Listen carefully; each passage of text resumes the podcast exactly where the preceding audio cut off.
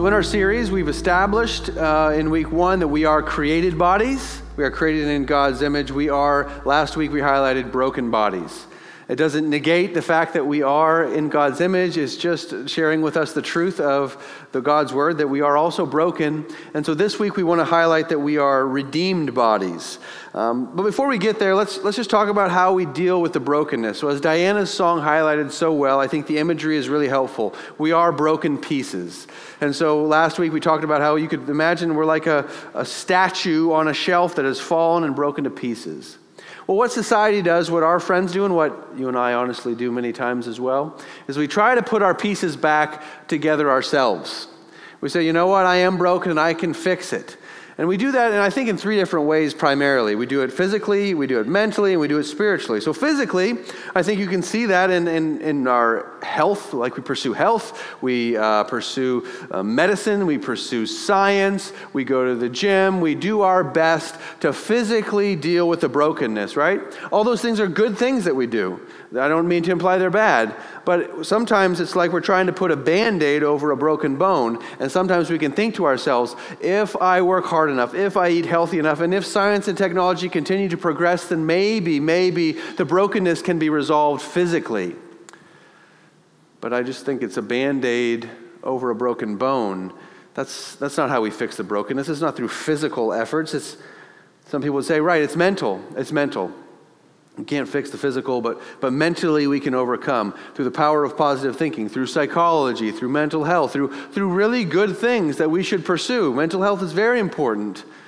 But again, we have to say, like, one can achieve mental health and still experience the brokenness, right? We, we sometimes we put band-aids over deeper wounds as we try to pick up the broken pieces of our lives physically or mentally. But they say, like, of course you shouldn't do it physically or mentally, you should do it spiritually. Say, like, okay, yes, the solution is spiritual. And so uh, this last week, Caroline was working in the evening, and I had an evening to watch whatever I want to watch on TV.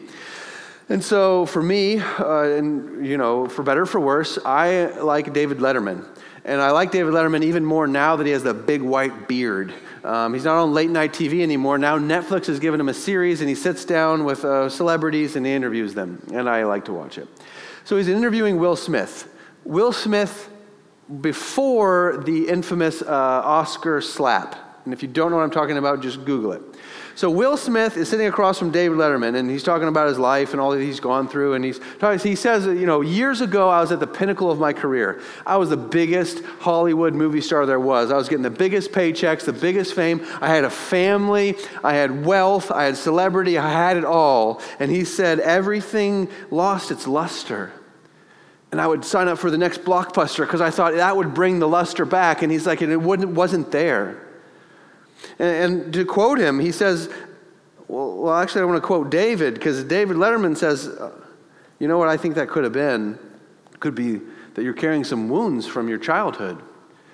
I thought that was noteworthy because I think what David was saying is, oh, we can, we can fix you, Will mentally, right? If we can tap into some memories from your childhood, then, then we can fix the brokenness. And Will Smith said, Oh, no, I don't think so, David. I think it's every human being on the face of the earth has to go on a journey and realize that the material world is totally incapable of maintaining our happiness.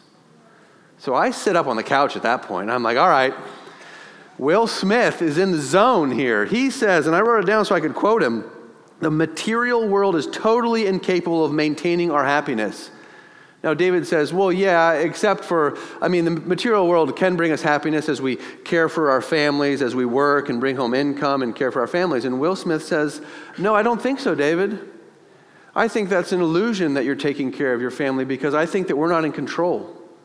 I don't think we're in control. I think we have to figure out how to live in this world with the reality that we're not in control and our loved one can die tomorrow. It could die this second. We are not in control, David. We think we're in control, but we're not. And this material world can't satisfy this hunger that's inside of us. And I'm like on the edge of my seat. Will Smith, preach the gospel, bring it. And then Will goes on to say, In my journey, I went down to South America. And I found fulfillment when I took a drug called ayahuasca. And then I'm, what? What? This is the lead up? He says, I go down to South America, ayahuasca, I take it, I have hallucinations that are similar to reality. And in these hallucinations, I realize that spiritually within me, I have the capacity to overcome anything that could happen. I could lose anybody, I could lose anything, and I have the strength within myself to overcome it. And I have found fulfillment. And I was like, oh my goodness. So we try to fix ourselves physically, mentally, and spiritually. Um, but man, we just are putting band aids over brokenness that are not going to solve these deepest troubles of our heart. Um, so, for all the ways we try to do it, we're just banding the brokenness. We get the language of brokenness from Genesis chapter 3. We shared that last week. We call that the fall in the Bible. When you get to Genesis chapter 3, we say that's when the fall happened. It just means the, the age of innocence was over. They ate the fruit in the garden, they became aware of their own nakedness, and the whole world broke. And so, to give an illustration of it, I put my, one of my favorite mugs, I left it out on the back patio one night, and it fell off the patio and broke to a bunch of pieces. And um, Rosie, my daughter, found it and, and, put it back together. And um, I said, Well, I can use this in my sermon. And she said, Well, just make sure everyone knows that I put it together. And I was like, If you want credit for this, I will give it to you. Um, I think it's a helpful illustration of what we do when we try to put ourselves back together. Some of us are better with glue than others, though. And some of us might present less broken than others. Some of us are just, it's pretty obvious that we're broken. So maybe we mask it. Maybe some of us do have more peace than others. Maybe some of us weren't as broken as others. I don't know. But all of us are trying to put the pieces back together and putting band aids on things and trying to figure it out physically, mentally, spiritually. But we've gathered here this morning, hopefully, because we're intrigued to know well, what does the Bible say about it? What does the Bible say about how to deal with the brokenness that is in my body, my soul, my mind? And so I think the answer is the title of the sermon is We Are Redeemed Bodies. I think that's what God's word speaks to it. We are redeemed bodies. So that word redeemed, that's a church word, it's a religious word. And what it means when you see it on the pages of Scripture is it means that it's to pay a price. When you redeem something, you pay a price, you purchase it, you buy it out. One might even say you pay a ransom for it. And so when we're saying we're a redeemed body, we're saying that God has purchased us. And the language, of the, the imagery of Scripture is this is that there was a big slave market, and up on the auction block are slaves. And this is the picture is that God, our Creator, steps into the slave market and he knows that he created us, so he owns us. He already owns us, but we've run away from him, haven't we? We ran away like the prodigal son and said, We'll find peace and fulfillment on our own. And we got captured by the slave market of sin. And we stand up here on this slave podium, this uh, auction block, and our Savior walks in the room and he purchases us. He buys us. Now, I understand that slavery is, is wrong and it's one of the great evils that exists, so it's sometimes hard to use that in a positive illustration but the scripture chooses to do so. It calls us slaves to righteousness. It says that we should think of God as our master. And so it's really evil for any human being to own another human being, but it can actually be very good if the God of the universe, your creator who created you and owns you, actually purchases you out of slavery. That's actually can be really good news because he comes in and he purchases you out of the slavery of sin. He brings you home. He puts his robe on you. He puts his ring on your finger and he adopts you into his family and gives you his identity and he gives you a job to do to reign and rule in his kingdom. So it's beautiful imagery. We are redeemed bodies, but what it means is that we are not our own. And so our passage this morning that highlights this is 1 Corinthians chapter 6 verses 19 to 20. We have it on the screens for you. It says this Do you not know that your body is a temple of the Holy Spirit within you, whom you have from God? You are not your own, for you were bought with a price. So glorify God in your body. You are not your own. Those are as a countercultural statement, if there ever was one. It goes in direct opposition to how you and I are wired as Americans.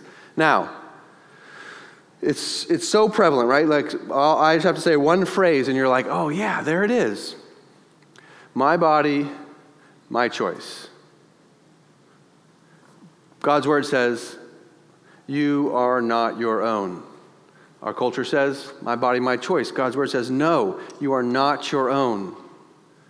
Now, most of us can spot it when we see the slogan, My Body, My Choice. Something in us is wired and says, like, oh no, that's wrong. And that's good that we can spot it. But before we build ourselves up into, into some self righteousness, we should probably all pause and realize that we just paraphrase it and use it all the time, anyways. It's prevalent in my heart, and it's got to be prevalent in your heart. We are in America. We are hardwired in our American understanding of ourselves for independence, liberty, freedom, autonomy. It's just hardwired into our culture. And those are all good things, and I celebrate them with you on our national holidays. But you have to see the dark side of that is that we are hardwired for independence, autonomy, and freedom. Meaning, as an American, you can't take away my rights. I have rights. I'll do what I want to do. You can do what you want to do, but I'm going to do what I want to do.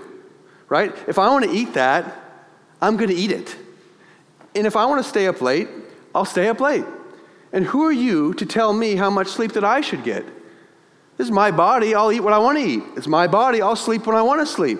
It's my body. If I want to put a tattoo on it, I'll put a tattoo on it. It's my body. If I want to put in medicine, I'll put in medicine. It's my body. Who are you to tell me to do with my body? It's in all of us, right? And it's not, in some sense, I understand it's not necessarily a bad thing. But we have to appreciate the fact that that's how we're hardwired, right? So that when Scripture says to us, you are not your own you're not. So, in a certain sense, well, it's, it's not your body. God walked into the, the slave market of sin and He purchased you. And He took you home, and now you are His. We all do it. For the rest of our lives, we'll have to continue to preach the gospel to ourselves that I am not my own, I'm bought with a price. I think a helpful illustration is this if, if you lent me your car today so that I could use it this week, your car is your car, it's not mine, it's not my own. And so I'm going to treat it in a special way. I'm not going to hit the fast food. I will tell my kids to put their feet off of the front seat. I will not uh, reset your presets on your radio. I will not adjust um, the, well, I guess I can adjust the seat now because you probably have a nice car and it remembers your setting. Um, I will treat your car special. Why? Because it's not mine. I don't own it. And the scripture says here's a radical idea you are not your own, you were bought with a price. I think this is often skipped over in, in our Christian circles. Oftentimes we just want to say, you know what? God forgives you of your sins, and He has a forever home for you in heaven. Would you like to come and follow Jesus, live in His forever home with you in heaven, forgiven of all of your sins? And people are like, well, that sounds great.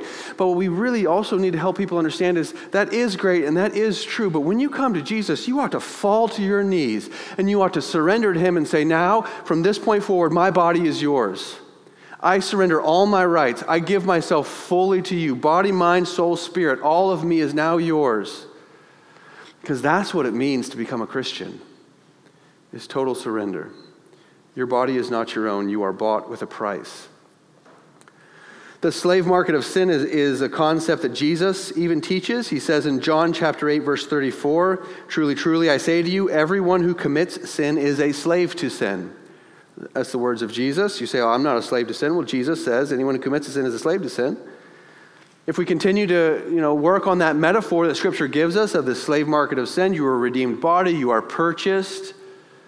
And you look at the Roman Empire that was alive and well when, when the Apostle Paul wrote 1 Corinthians chapter 6. In the Roman Empire, they think maybe as many as a third or at least a fifth of the population of the Roman Empire were slaves meaning that the original audience that was reading 1 Corinthians chapter 6 knew very well what it was like to be owned by another human being. Now, slavery in the Roman Empire was different from the slavery that was in our country. It wasn't based on your skin color. In the Roman Empire, you could become a slave in one of three main ways. You could become a slave by birth, your parents were slaves. You could become a, a, slave by conquest. So the Roman Empire would come in and conquer your people group and take you, and now you're a slave. Or thirdly, you could become a slave by debt. You're buried under so much financial debt that there's no way for you to get out of it. So you could sell your child or you could sell yourself into slavery. So it could be by birth, by conquest, or by debt. Interestingly, the Bible tells us that we are enslaved to sin in each of those three ways. The Bible tells us that we are enslaved to sin by birth. Because of our great, great, great, great, great grandfather Adam, we are all by, um, enslaved to sin by birth. We are all enslaved to sin by conquest. In 2 Timothy chapter 2 verse 26, it says that we have been captured by the devil to do his will. In 2 Peter 2:19 it says whatever overcomes a person to that he is enslaved. So sin has come along, Satan has come along, and he has overcome us, scripture says, and enslaved us by conquest. And then thirdly, by debt. That's why it says in Colossians 2:14 that when Jesus came, he canceled the record of debt that stood against us.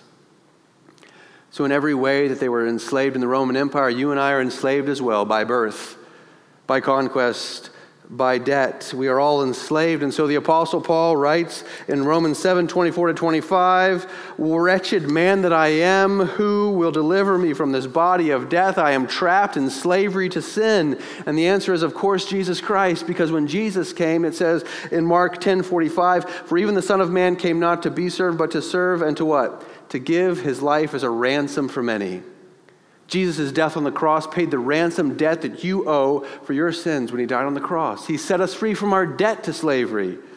Jesus conquered our captor. In Colossians 2:15 it says that Jesus disarmed the rulers and authorities and he put them to open shame. He adopted us into his family. Listen to Colossians chapter 4 verses 2 to 7. When we were children, we were enslaved to the elementary principles of the world. But when the fullness of time had come, God sent forth his Son, born of a woman, born under the law, to redeem those who were under the law, so that we might receive adoption as sons. And because you are sons, God has sent the Spirit of his Son into our hearts, crying, Abba, Father. So you are no longer a slave, but a son. And if a son, then an heir through God.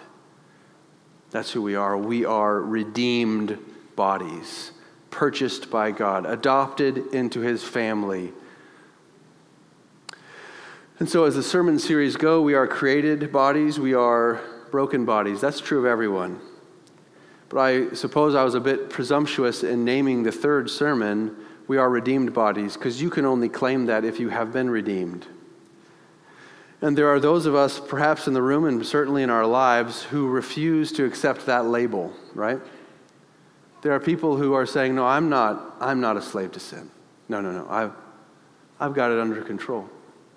I can, I can deal with this. I can fix it physically. I can fix it mentally. I can fix it spiritually. I am not enslaved to anyone or anything. But if that's your position, then you haven't been redeemed by God because you haven't admitted the fact that you are enslaved to sin. And until you can admit the fact that you are, in fact, enslaved to sin, then you're never going to accept His payment to set you free from your slavery. Others will hear this good news and they'll respond to it and say, Well, wonderful. I've been adopted into God's family. I've been redeemed. That means I can do whatever I want the rest of my life. I can do anything I want with my body. And we would say to that, Oh, God forbid. Because you, God forbid, you should, as Paul has already said in 1 Corinthians 6, God forbid you would take his body and unite it with a prostitute. No, like if that's your position, if you can respond to the good news that you've been redeemed, that He purchased you, that He died for you, that He gave His Holy Spirit to live within you, and your response to that is, I can do whatever I want with this body now, then I would argue, I'm not sure if you have been redeemed. Or I'm not sure. Maybe you need a reminder of what it means to be redeemed. But it's certainly a word of caution if that's your response to the good news of Jesus Christ redeeming your body. As we finish, we do want to just highlight the fact that he also says that your body is a temple. I think what Paul is doing there is he's saying, okay, your, your body is not your own. You are bought with a price. It's good news. To what end? Well, what's the point, Paul? And Paul would say, oh, here's the point. You are a temple. Your body is now a temple. And so temples are a sacred space. I don't have to elaborate, I don't have the time to elaborate from Scripture about how sacred the temple was in the Scriptures. I don't need to because you and I both know temples are sacred spaces. So, a very easy application of this passage is to simply say, like, treat your body as a temple. It's a sacred space. So, don't abuse it with drugs and alcohol. That's low hanging fruit, though, isn't it? But be careful about what you put into it and be careful what you do with it. Be careful how you eat. Be careful how you sleep. Be careful how you exercise. Be a good steward of the temple to which you have been given because they are sacred places. Take care of it. Your body is a temple of the Holy Spirit. But secondly, temples serve the purpose in society. It's a place where people gather, whether it's a Christian temple or a Baha'i temple, right? It's a place where people gather to, to meet with the God or to uh, enjoy the God or to promote the God in the society. And in the same sense, your body is a temple. It is a place in which you meet with and enjoy God. That's why he gave you to eyes to see so that you would meet with him and enjoy him in your temple as you see the beauty of his creation, as you read his word with your eyes. That's why he gave you ears so that you could hear his truth sung, so you could hear his truth read. It's so that you could hear a baby cry, it's so that you could hear your friend share it's why he gave you feet to go and spread the good news. It's also why he gave you feet to walk a well worn path through the forest and with your eyes see his beauty and with his ears hear the birds. It's because this body is your temple and in it you meet with God and you enjoy God and you use your hands in worship to raise them or you use your hands in worship to pray or you fall to your knees or you extend your hand to a friend. Your body is a temple, and it is the tool that we have to meet with God and enjoy God. You use your mind, you use your lungs. We could just keep going, but you get the point. We meet with him and we enjoy him and, we promote him. And what I mean by promote him is I've been to a, a, a number of temples in my life. I've been to a Baha'i temple, I've been into some Muslim uh, um, mosque. I've been into Jewish temples, I've been into Christian cathedrals, I've been into Eastern religious temple spaces. And in each one, when I walked in the door into that temple, I went into that temple so that I could understand what it is that this, who this God is. That's why I went in, because that's what the temples do. They promote that God to society. And in the same way, your body is a temple, and this gives you a sense of purpose. You are now representative of God. And that should affect what you do with your hands and what you do with your feet and with every one of your body parts. You are now a representative of God. It's how people will understand who God is. It's through your temple. And so that is a glorious calling. It is also a sobering calling because you need to be really careful about how you are representing God, shouldn't you? But you also have a glorious calling to demonstrate God even out there in the mundane, ordinary spaces of life. You are not your own. You are bought with a price. We are redeemed bodies. We are now temples of the Holy Spirit. This is really good news. I'm going to close with this reading from this book. It's called What God Has to Say About Our Bodies, written by Sam Allberry. It's been influential in this series. He writes this A friend of mine was sold into sex slavery as a young woman. It was a period that left many physical and non physical scars. It taught her to detach herself from her body, it was no longer hers. She said, My body never belonged to me, anyways. Everybody always took it. She eventually was able to escape and start a new life. During the course of it all, she became a Christian. And now these words from the Bible have become precious to her You are not your own, for you were bought with a price. They had been true in an awful, dehumanizing sense. And now these words were true in a life giving and supremely dignifying sense. It is such good news that I am not my own and that I was bought with a price. That brings such human, such dignity to me. It brings such sense of purpose to me. It should fill me with life and give me a mission to live out in this world as his temple. Let's pray.